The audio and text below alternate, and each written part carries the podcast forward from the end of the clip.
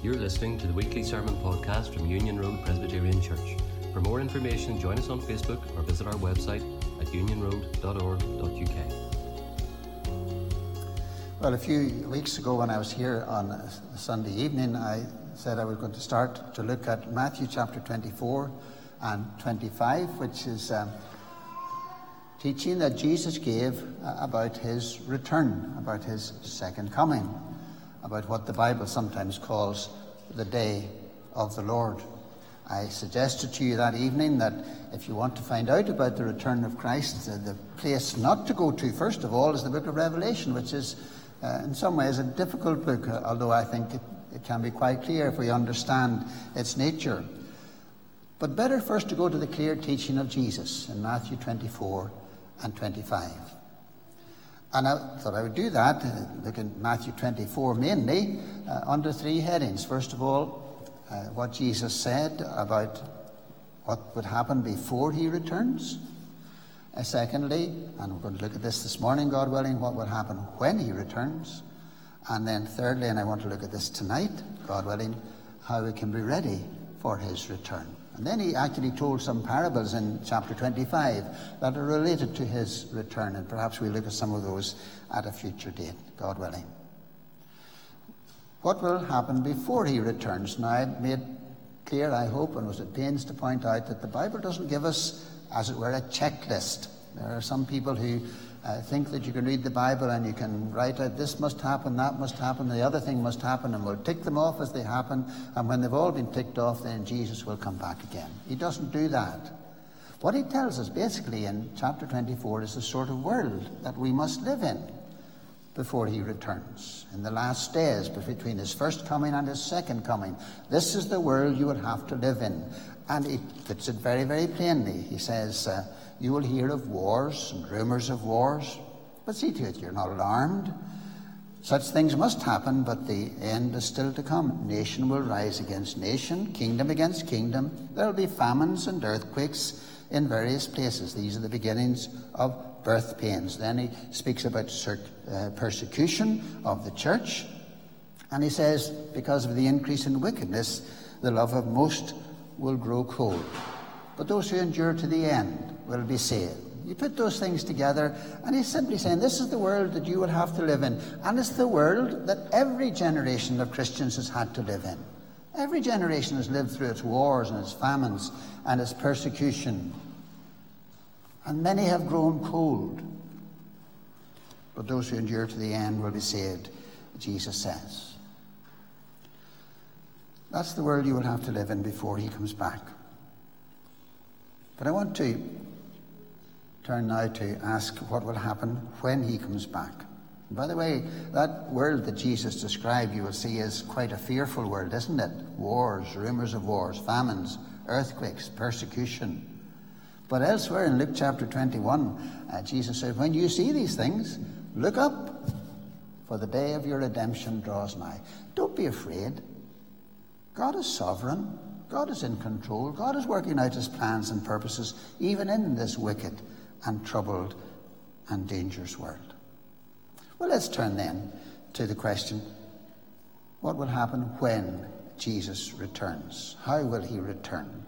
I want to say four, four things that are not mutually exclusive, but um, sometimes they overlap a little bit. First of all, I want to say his coming will be unexpected, without warning, but obvious.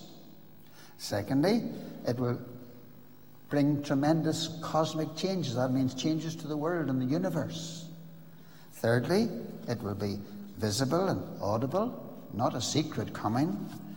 And lastly, it will immediately divide men and women and bring men, all men and women, to the judgment seat of Christ, to the last judgment. It will divide them into those who know him and those who don't. Firstly, it will be unexpected, without warning, but obvious. You see the, the imagery that Jesus uses here in this uh, 24th chapter uh, of Matthew's Gospel. If anyone tells you, there he is, there's the Christ out in the desert, don't go out, or if he's in the, he's in the inner room, don't believe it. For as lightning that comes from the east is visible even in the west, so will the coming of the Son of Man be. It'll be like lightning, sudden, sudden, obvious. Don't be misled. Don't, don't listen to anyone who says, look, he's already appeared somewhere or other in this world. He's, he's over in Palestine or he's over in America. People have done that over the years. If someone has arisen and claimed to be a Messiah and, and gathered a whole lot of followers around them. Tap Moon, who's the founder of the Moonies back in the 50s, gathered, gathered thousands of people after him, claiming to be the Christ.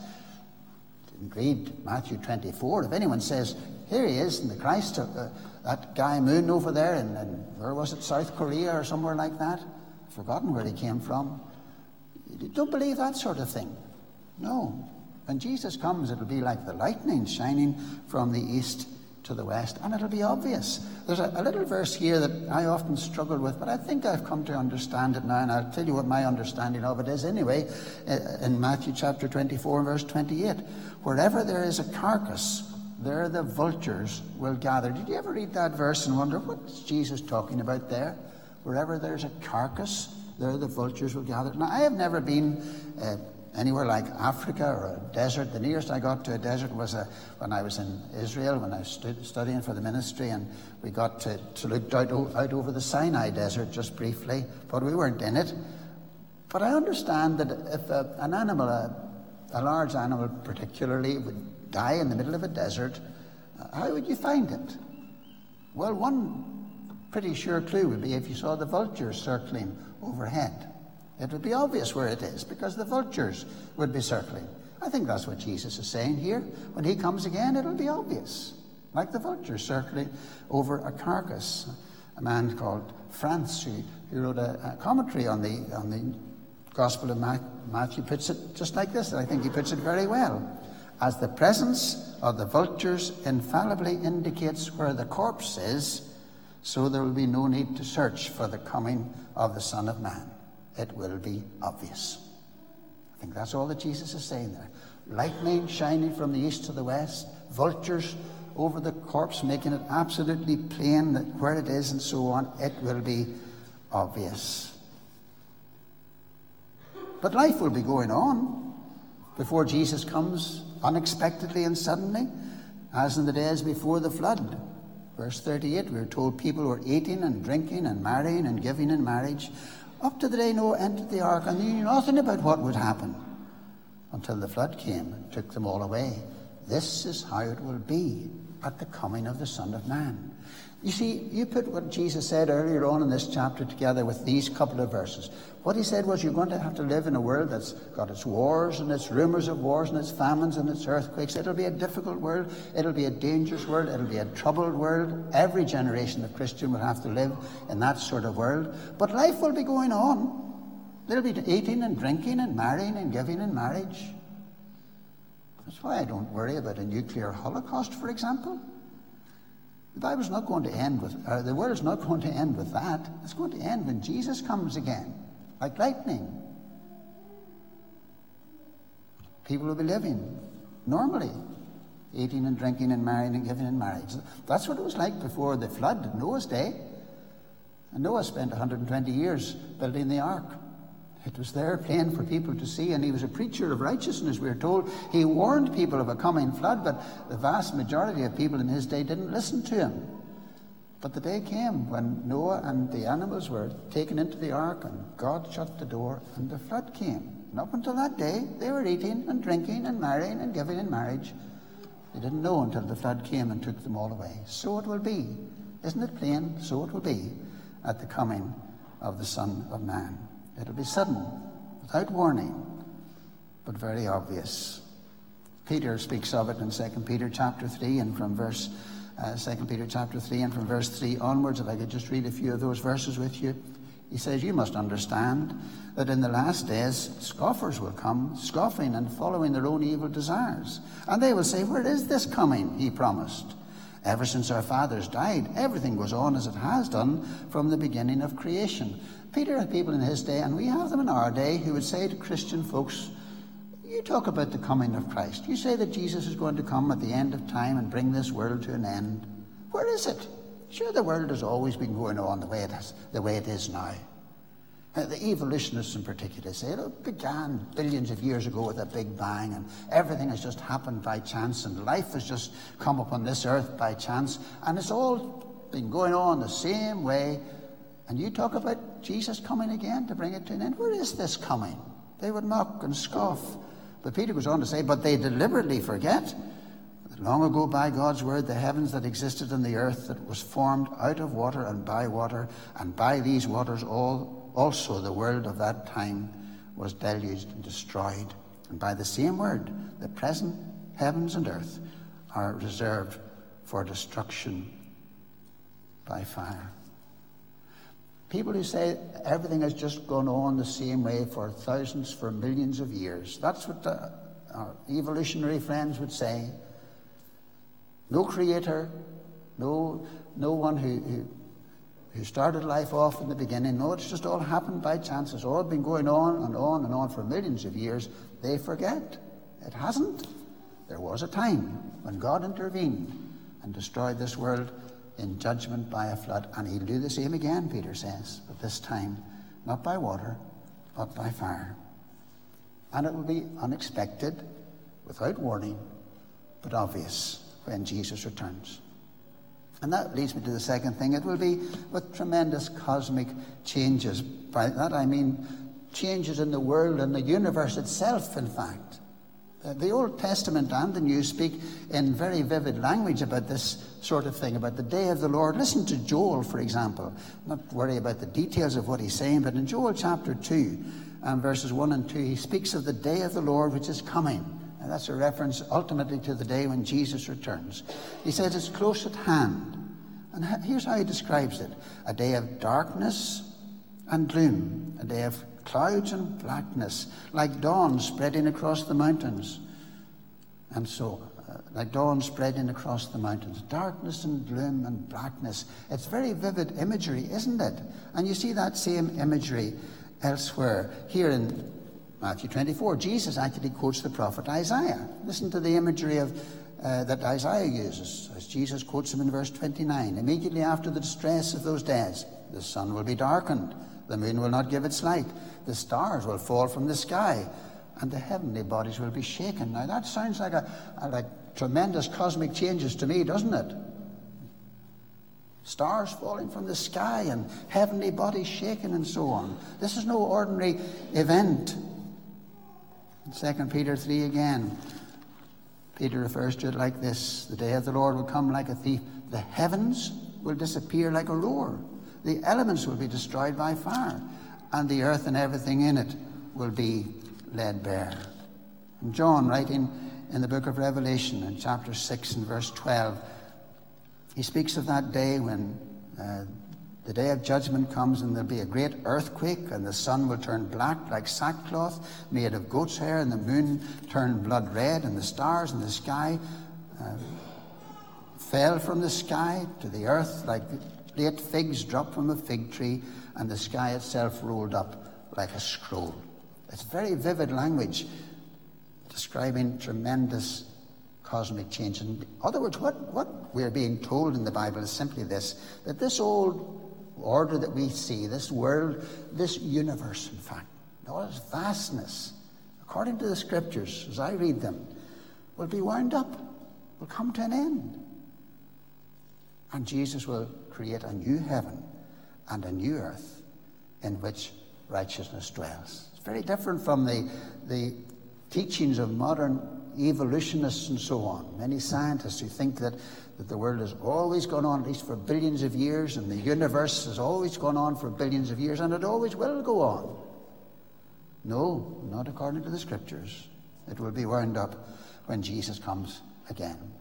God created it in the beginning by the power of his word.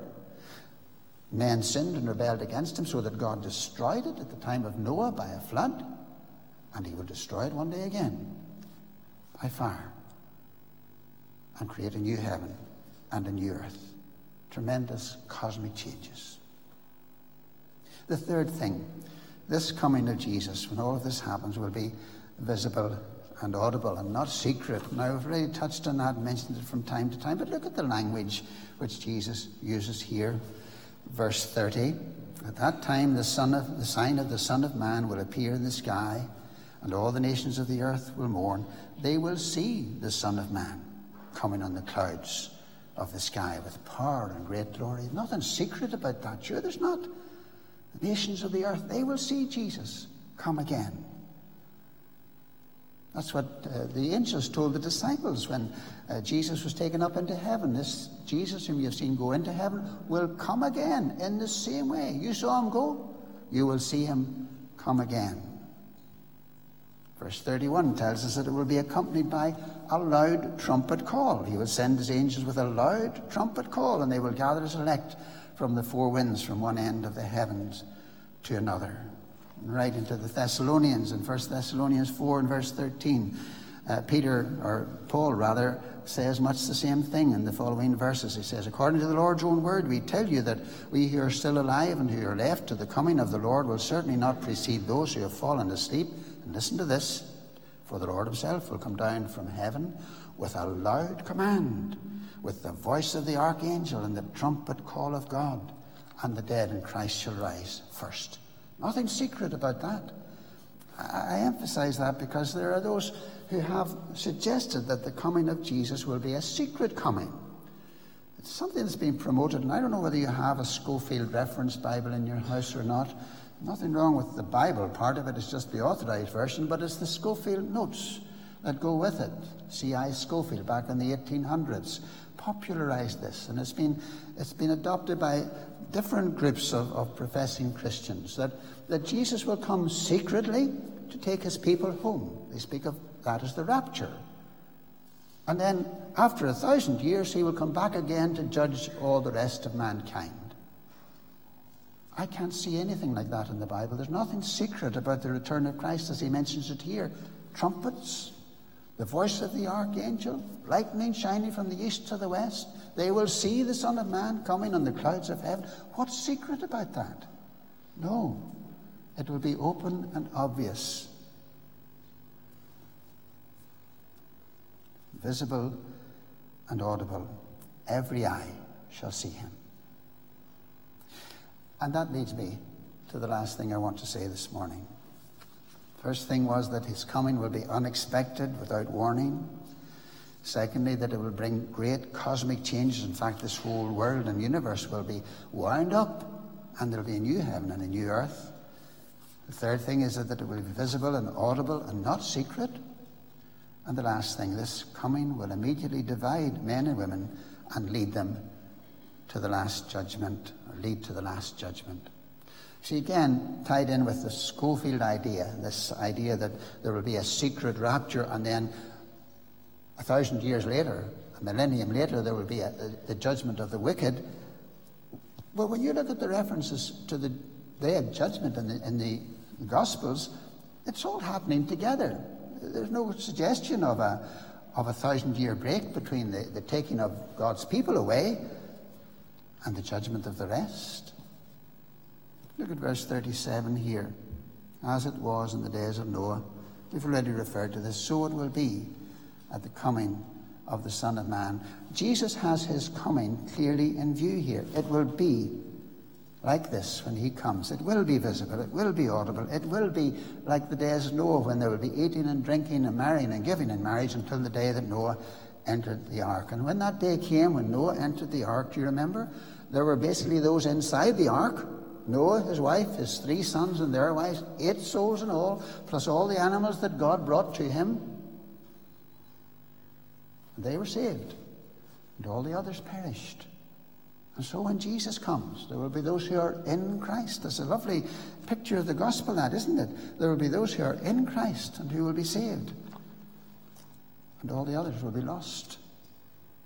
Listen to 1 Thessalonians 4 and verse 16 onwards. The Lord himself will come down from heaven with a loud command, the voice of the archangel, the trumpet call of God, and the dead in Christ will rise. And we here, after that, we who are still alive and are left, will be caught up together with them in the clouds to meet the Lord in the air. And so we will be with the Lord forever. Paul speaking there to Christians in Thessalonica, that's what they can look forward to. But those who don't know the Saviour don't have that hope. All they can look forward to, as the writer to the Hebrews says, is a fearful expectation of judgment. And the Bible puts all of these things together Jesus coming on the clouds of heaven, the dead rising, and the judgment taking place.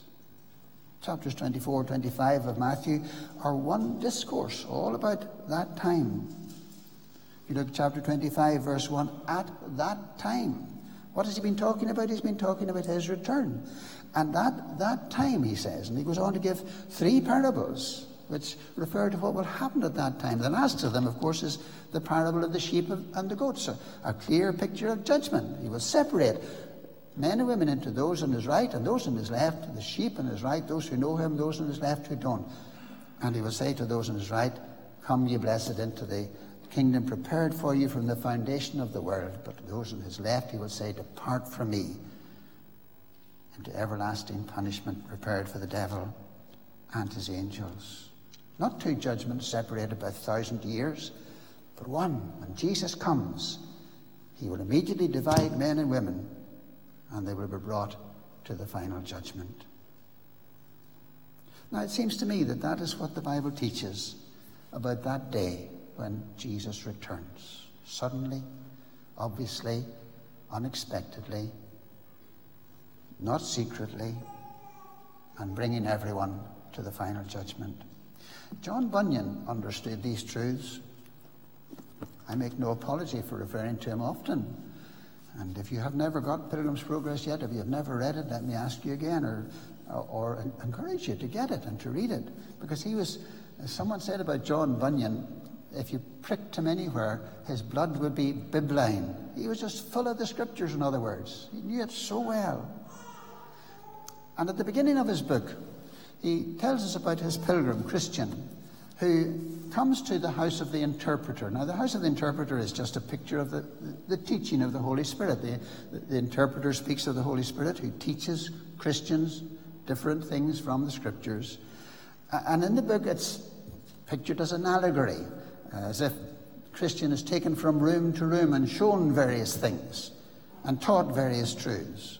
So listen to this as I read part of Bunyan's Pilgrim's Progress. Christians in the house of the interpreter, and the interpreter took Christian by the hand again and led him into a room where there was one rising out of a bed. You can imagine this, can't you, as you, as you listen to it? Uh, and as he put on his clothes, he shook and trembled. Then said Christian to the interpreter, Why is this man trembling? And the interpreter said, uh, Bid the man to tell Christian the reason for him doing so. And so the man began and said, This night, as I was in my sleep, I dreamed. Now, As I read this, men and women, think about some of the things we've already said, because this is bibline. This is, this is biblical teaching about the return of Christ, about the day of judgment. As I was in my sleep, I dreamed, and behold, the heavens grew exceeding black. Also it thundered and lightened in a most fearful wise, that it put me in an agony. The languages 17th century language. You'll understand that, I'm sure. So I looked up in my dream and I saw the clouds toss at an unusual rate, upon which I heard the great sound of a trumpet and also a man sitting upon a cloud, attended with the thousands of heaven. They were all in flaming fire, and the heavens were a burning flame. I heard then a voice saying, Arise, ye dead, and come to judgment. And with that, the rocks rent and the graves opened, and the dead that were therein came forth. Some of them were exceeding glad and looked upwards, and some sought to hide themselves under the mountains. And I saw the man that sat upon the cloud open the book and bid the world draw near. Every sentence in this is just straight from the scriptures. Bunyan knew the scriptures so well. I saw the man who sat on the cloud open the book and bid the world draw near. Yet there was, by reason of the fierce flame that issued out and came from before him, a convenient distance between him and them, as between a judge and a prisoner at the bar. And I heard it proclaimed to them that attended on the man that sat in the cloud, the angels, in other words, gathered together the tares, the chaff, and the stubble, cast them into the burning lake. And with that, the bottomless pit opened, just about where I stood, and out of the mouth of which there came, in an abundant manner, smoke and coals of fire and hideous noises. It was also said to the same person, the angels, Gather the wheat into my garner, And With that, I saw many caught up and gathered, carried away into the clouds. But I was left behind. This is the man who had the dream said that. I also sought to hide myself, but I could not, for the man that sat upon the cloud still kept his eye on me. My sins also came into my mind, and my conscience did accuse me on every side. Upon this, I awakened from my sleep. No wonder he trembled, sure it's not when he had a dream like that. And yet, that's what Scripture says will happen when Jesus comes again and calls everyone to judgment. The dead are raised, divided, and judged by Jesus, who will be the judge. Isn't that why, as I said to the boys and girls, we don't get this wrong? We don't get this wrong. We've got to know the Saviour and be sure about it and not be mistaken. Let's pray together.